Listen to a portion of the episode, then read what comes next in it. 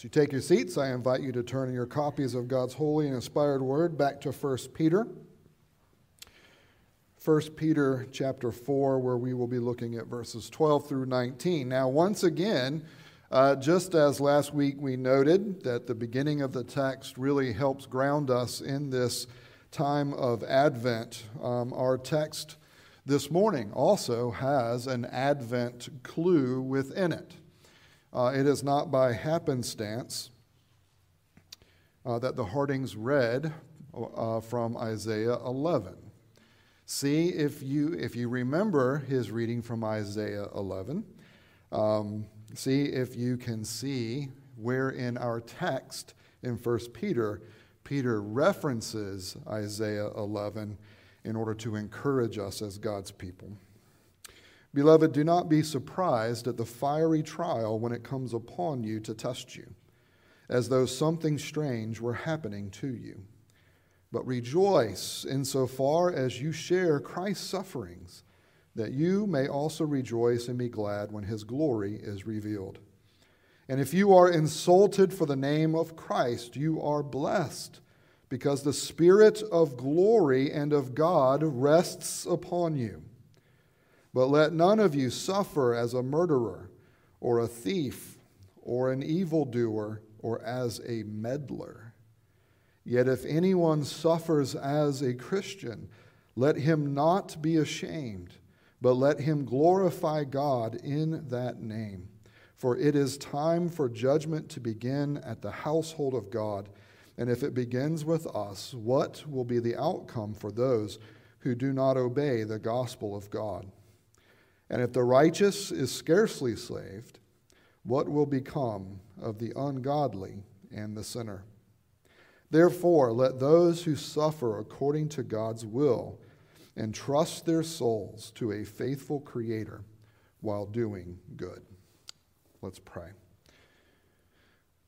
Our Heavenly Father, we come to you as your people who do indeed ex- experience to varying degrees that crushing load, that crushing load of life, that experience of bending low, of toil along a climbing way, with painful steps that are slow. And so, indeed, help us, Lord, to hear your voice afresh this morning, even as we long to be formed and shaped by the singing voices of the angelic choirs, of the singing and prayers that are offered by the departed saints who, who surround your heavenly throne. And as you give yourself to us over and over and over again through this word, this word that was a word that became flesh, a word that you continue to use as a conduit of your person and of your power to us. And so help us receive it in all faith, for we pray this in Jesus' name. Amen. As we noted last week, Advent is this time of waiting. As Peter says in the, in the text from last week, from 1 Peter 4, the end of all things has come. The end of all things is at hand, that we live in the final stage of God's redemptive program. It goes all the way back to Genesis 3:15 and that original preaching of the gospel that though man had sinned, that though man in that sin had disqualified himself from living in God's unmediated glory, that God would do what was necessary to bring us back. That His purposes of glorifying His name for all eternity by having a people who reflect His glory, He was not going to allow our sin and our rebellion to ruin what He wants. And so He promised to us long ago that a seed would come from the woman and this seed would be the conquering king that we would need to overcome all of God's and our enemies, including sin and death itself. Well, as God's program of redemption has been unfolding through history, you and I live in that final stage where we know more. Think about this. We know more about who God is, what God has been doing. We know more about what is on God's heart than any who have lived throughout history within the church. We live in this final stage of redemption where Christ has come in this initial advent that we celebrate. But as an advent that we have to remember was marked by humility. That seed of the woman coming, but coming as a servant, being born in a manger being born, the King of Kings, and yet there was nothing in his the visible presentation of his entrance into this world that would reflect that.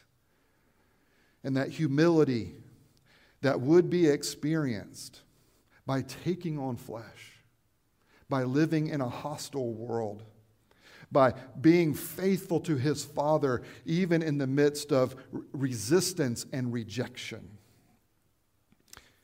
and a humility that would finally reveal itself completely in suffering and having our sin imputed to him on the cross and him dying.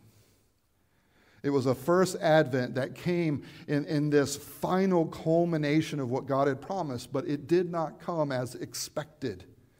It didn't come in great outward pomp and circumstance, and it didn't come in, in a great revelation of military strength and power the one who is high and lifted up, who dwells in the eternal, came low and dwelt with man, taking flesh upon himself and even taking our sin.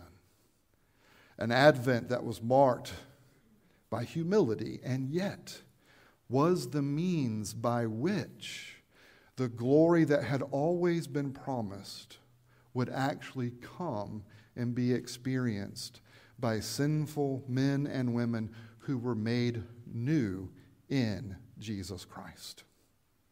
The second advent to which we anticipate, that we look forward to, it is going to be that advent that is marked by outward glory, that is going to be marked by outward power, that is going to be marked by our King coming and with the mere speaking of his words is going to set everything right.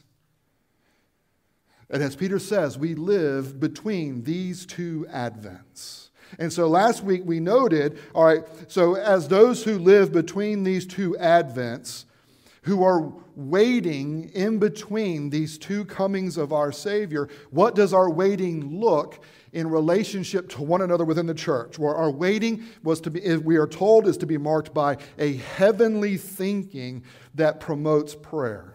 It is to be marked by a heavenly loving that helps preserve the peace of the church. It is to be marked by heavenly hospitality that is not uh, that does not include complaining.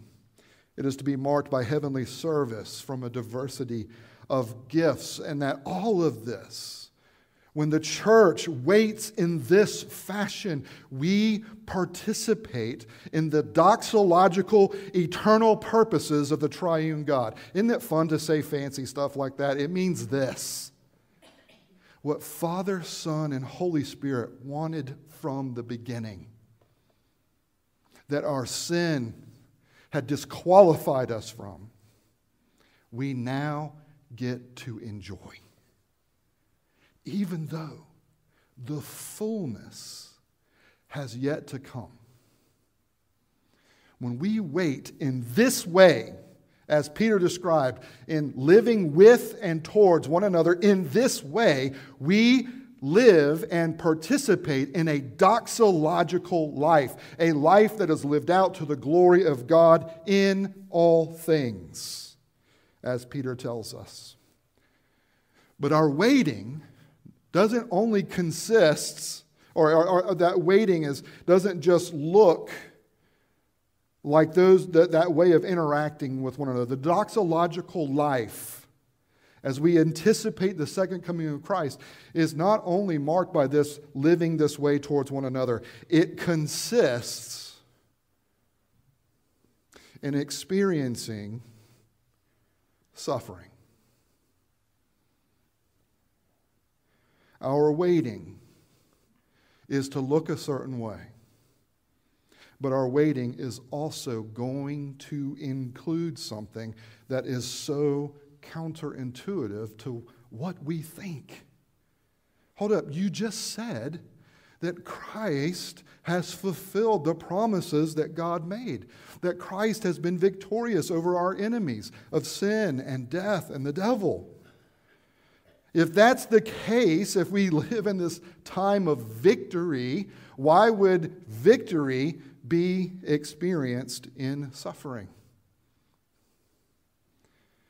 And that is because the greater purposes of the doxological intentions of Father, Son, and Holy Spirit have always been that we would not just simply get good things from Him, but that we would experience the goodness of Him as those united to Him, as those drawn into the shared life and love and mission of Father, Son, and Holy Spirit. Now, this is remarkable. Because what this means, as we said last week, is that the servant is not greater than the master. And that as our future and our hope is tied to the life and reality of our master, so too is our experience of the master as we wait for his second coming. We experience life as those who participate in that pattern of his humility and suffering that leads to glory. Now, I wish I could stand here and say that it would be different. I don't want that. I don't know about you. You may be more spiritual than me. But I don't want that. But that's what God says. And so, Advent is this beautiful period of time, beloved, when we contemplate these things from this perspective, precisely so that we can do what Peter tells us we are to do in this period of waiting, where waiting is marked by suffering. We can rejoice. We can rejoice. Now, there's lots of different reasons I could give you for that rejoicing right here from this text. But note that what we are told here as God's people is that when we are united to Christ, we're united to his sufferings, we're united to his glory, and then we are told that when we experience suffering or persecution because of our union with Jesus Christ, he tells us, right, in verse 15, that we should rejoice in this because this means that the Spirit of God and his glory is upon us. Now, did you catch the reference? Did you catch the reference back to Isaiah 11 as I read that? Where Isaiah 11 and this great promise of the coming Messiah, this one who would come from the branch of David, the branch of Jesse, who would be a king in the lineage of David, that he would come, and in order for him to accomplish God's purposes for him as Messiah, the Spirit of God would rest upon him that even Jesus, who was the second person of the Trinity, was upheld and strengthened and empowered by the Holy Spirit for him accomplishing his earthly mission. And what Peter tells us this morning is that our union with Christ is so intimate that the same empowering spirit that rested upon the Messiah is the empowering spirit that rests on you and me. Have you contemplated before? Have you thought about in your prayer time, in your time of worship? Have you reflected on the, the amazing reality that this mission of God indeed has been a mission of the Trinity? That it wasn't just Jesus on his own accomplishing things, but the Father and the Spirit working together with Christ to accomplish these eternal purposes where Jesus himself was empowered by the Spirit where Jesus himself, because of his union with the Father and with the Spirit, was empowered, was strengthened, was given everything that he needed so that he would be faithful. Faithful in obedience to his Father faithful in devotion to his Father, faithful in keeping the law, faithful in not shrinking back when he would face resistance, faithful in not shrinking away when he came to his own, as John tells us in John 1, and his own received him not. Think about that. The God of all eternity taking on flesh and coming to his people, and his people going, mm, nah, we don't like this version. You see, you and I are not the only ones who don't like that version of the Christian life. They didn't like it either.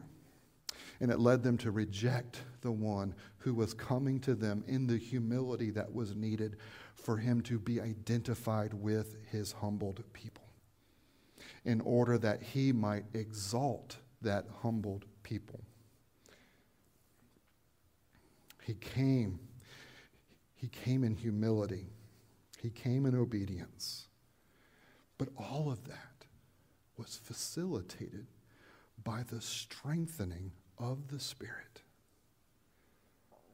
Now, here's what Peter is saying to you this morning if that's the strengthening that Jesus himself had in order for him to live out his life in faithfulness, then rejoice when you suffer and participate in the suffering of Christ because you also participate in the same strengthening that he himself had. The same Holy Spirit that gave Jesus his strength and his power is the same Spirit that you and I have when we are found to be united in Jesus Christ. Why can we rejoice in suffering? Because our suffering, one, is a participation in the life of our Savior that leads to glory right? Jesus suffered and it led to his glory. And what it means to be united to him is that we experience his suffering in order that we also share in his glory. But as we share in his suffering, we do so with the same empowerment of the Holy Spirit that he himself had during his suffering. The Advent tells us not only what our waiting looks like towards one another, our, our, the Advent reminds us of what our waiting looks like as God relates to us in Jesus Christ. You have been born of the Spirit. And the same Spirit that raised Jesus from the dead dwells within each and every one of you if you are in Christ. And the same thing that he was doing within the Son, he is doing within you. So, what does this mean for our waiting? Well, Peter tells us several things. I want to just highlight three. And there is so much more that I wish we could get into here. Lord willing, we'll maybe look at some of that next week. But if the Spirit of glory and the Spirit of God rests upon you, if that's the empowerment that you have in Jesus Christ, to endure his sufferings in order to receive his glory, then first of all, Peter tells us we have to prepare ourselves for the suffering. You see, being in Christ, having our condemnation for sin taken care of, it doesn't mean that we don't experience hard things. In fact, the pattern that God has revealed to us in the Old Testament is that as the Messiah would come, as Messiah would be empowered by the Holy Spirit Himself, that he would come as one who would experience trials and suffering himself, that the writer of Hebrews tells us is the means by which he was sanctified. That Jesus, the writer of Hebrews tells us in chapter 5, that Jesus was the one who learned obedience as a son through suffering. That Jesus himself who was one who was not sinful, still was refined by his Father. And he learned his obedience through suffering. And what we are told in Malachi 3 is that the one who would come would be himself a refining fire for God's people. And we're told in Zechariah 13 that what God was going to do in refining his people is that there would be this remnant of his people who would be refined through trial and suffering in order for their faith to be purified. This is the Old Testament expectation that is part of Advent. Not just that Jesus would come and take care of everything, and we just sit over on the sideline and clap. Thank you, Jesus. We do do that, but we have such a more intimate participation in these things. Jesus is the refiner's fire that Peter tells us in 1 Peter 1 is purifying us and purifying our faith through trial, through struggle, through suffering. and he refines us, we're told, so that we will be to the praise and glory of Christ when he returns. And so Peter tells us don't be caught by surprise. You've got to prepare. Have you ever gone up to someone who is struggling with a trial, whether it's a trial of their own making because they have sinned and they've gotten themselves in trouble and, and God is working on them. Or if the trial is that they have become uh, the victims of persecution, or if their trial is that the diagnosis has been cancer, or if the trial is that they just lost a loved one, have you gone to someone who is in a trial and you said with a smile, but all things work towards good? to those who are in Christ and then been shocked when they tell you to shut up. Well, if you said it to me, I probably would say that. Most nice people will just grumble it under their breath. They won't actually say it to you, but that's what they're thinking. And I'm going to tell you why. It's because we don't prepare ourselves when things are good we don't prepare ourselves for what Christ says is a necessary part of life in Him as we wait between the two Advents. You are going to have something, more specifically, some things, plural, in your life that are tests and trials that are meant to perfect you. And they perfect you like the refiner's fire, in which the, the fire burns away the impurities. You are going to have this. If you are not preparing for it while the times are good, when it comes upon you, you will be caught by surprise. And you will say things like, Well, why me? Why us? Why is that happening in my life? See, you're not ready. Peter tells you, be ready. Prepare yourself so that you're not surprised by what Christ says is a necessary part of your life because it was a necessary part of His, and you are in Him. Secondly, recognize the sifting or the testing for what it is. He tells us that the coming judgment, this coming judgment, what we call the eschatological judgment that's coming on the day of the Lord, that's coming when Christ returns, what Peter is telling us here is that this eschatological judgment has already begun. You see, it began in Christ himself. And it continues, we are told here, as judgment begins with the house of God. This is a direct reference back to chapter 2, if you remember, where he tells us that our new identities in Jesus Christ corporately is that we, we are these um, um, the priests who serve in the temple of God. That we are the part of this house that God is building, one stone upon the next, as all of these living stones are built upon Christ Himself. And what it means to be a part of this household of God is that we are already participating in this eschatological judgment.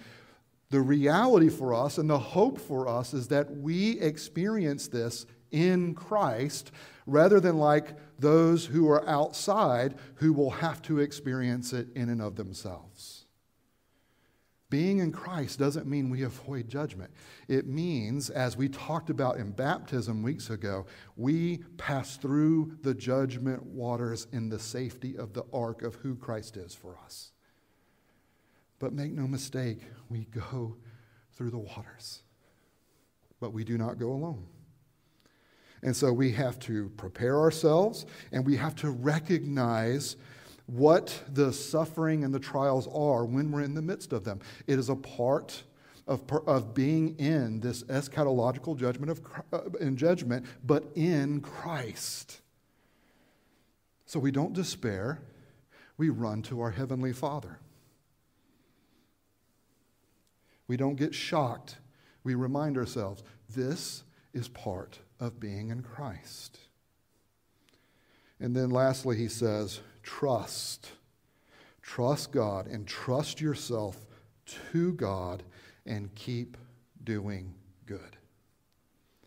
When you and I face trials, one of the biggest temptations that we have, after we have gone into the woe is me experience, is to then check out for a while. Things are hard for me, so I really don't have anything to give right now. But guess what? if you are empowered with the same Spirit of Jesus Christ, what it means is that you do have everything that you need in Christ through the empowering of the Spirit to serve others and keep doing good, even when things are difficult and hard, and when you are tempted to want to crawl up and ball up into yourself and try to avoid things.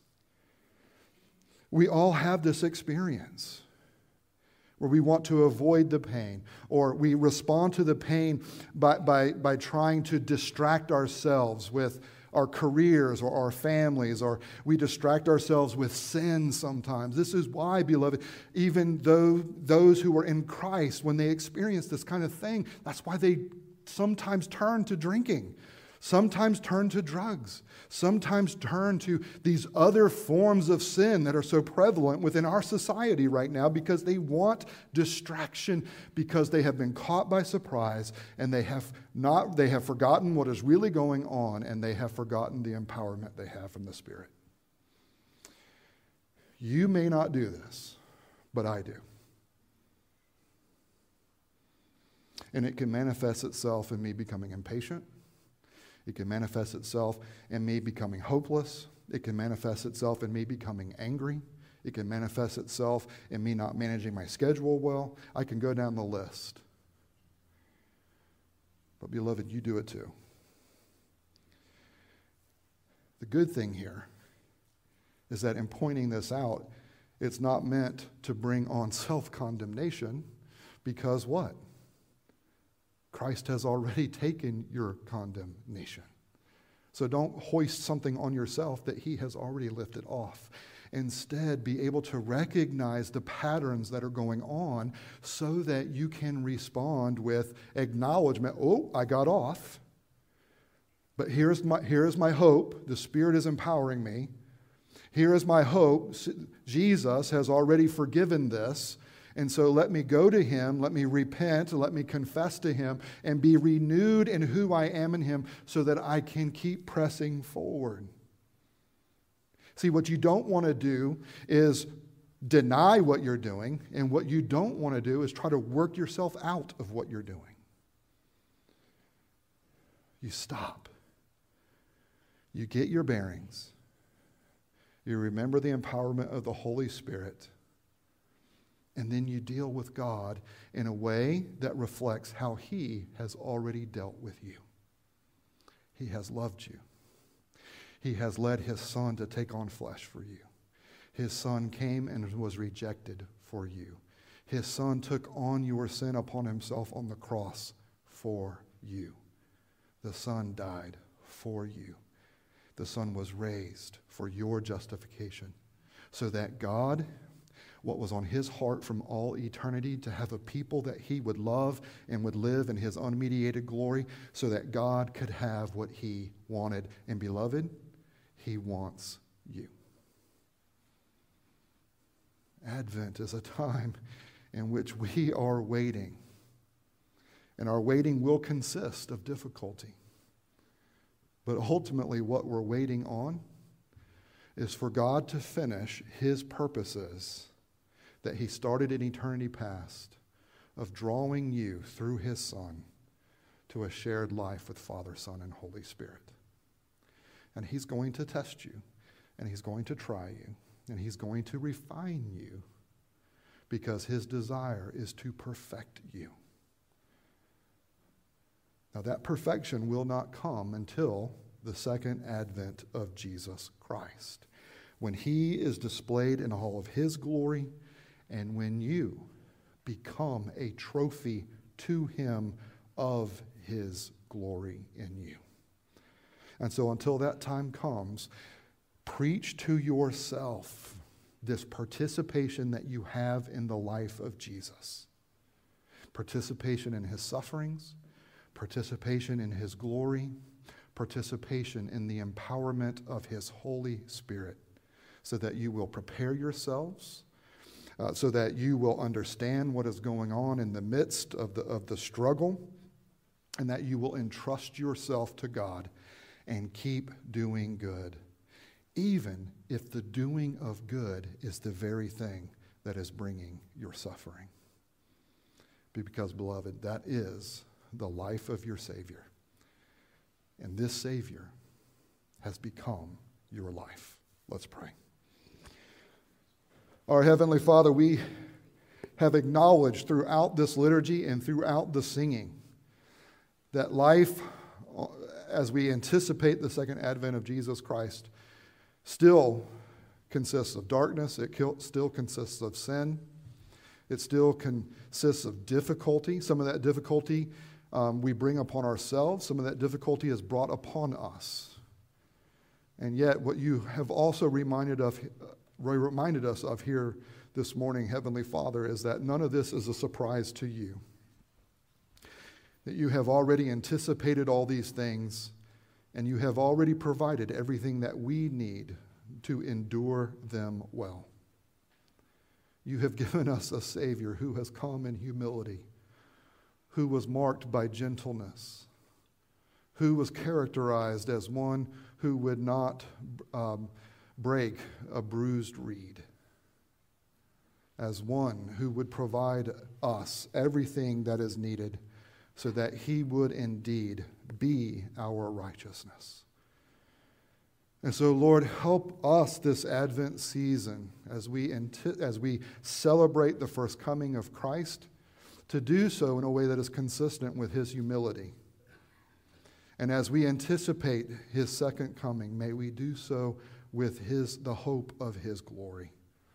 So that we indeed, as your people in this world, would shine as lights, not generic lights to goodness, but to spe- as specific lights of suffering unjustly and covering that with love, so that people who dwell in darkness would see the light of your Son, Jesus Christ.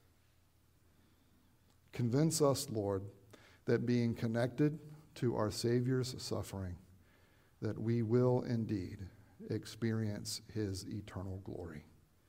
And send us out from here in the confidence of the story of our Savior, so that we would entrust ourselves to you. Lord, fill us with a consciousness of your empowering spirit. We pray this in Jesus' name. Amen.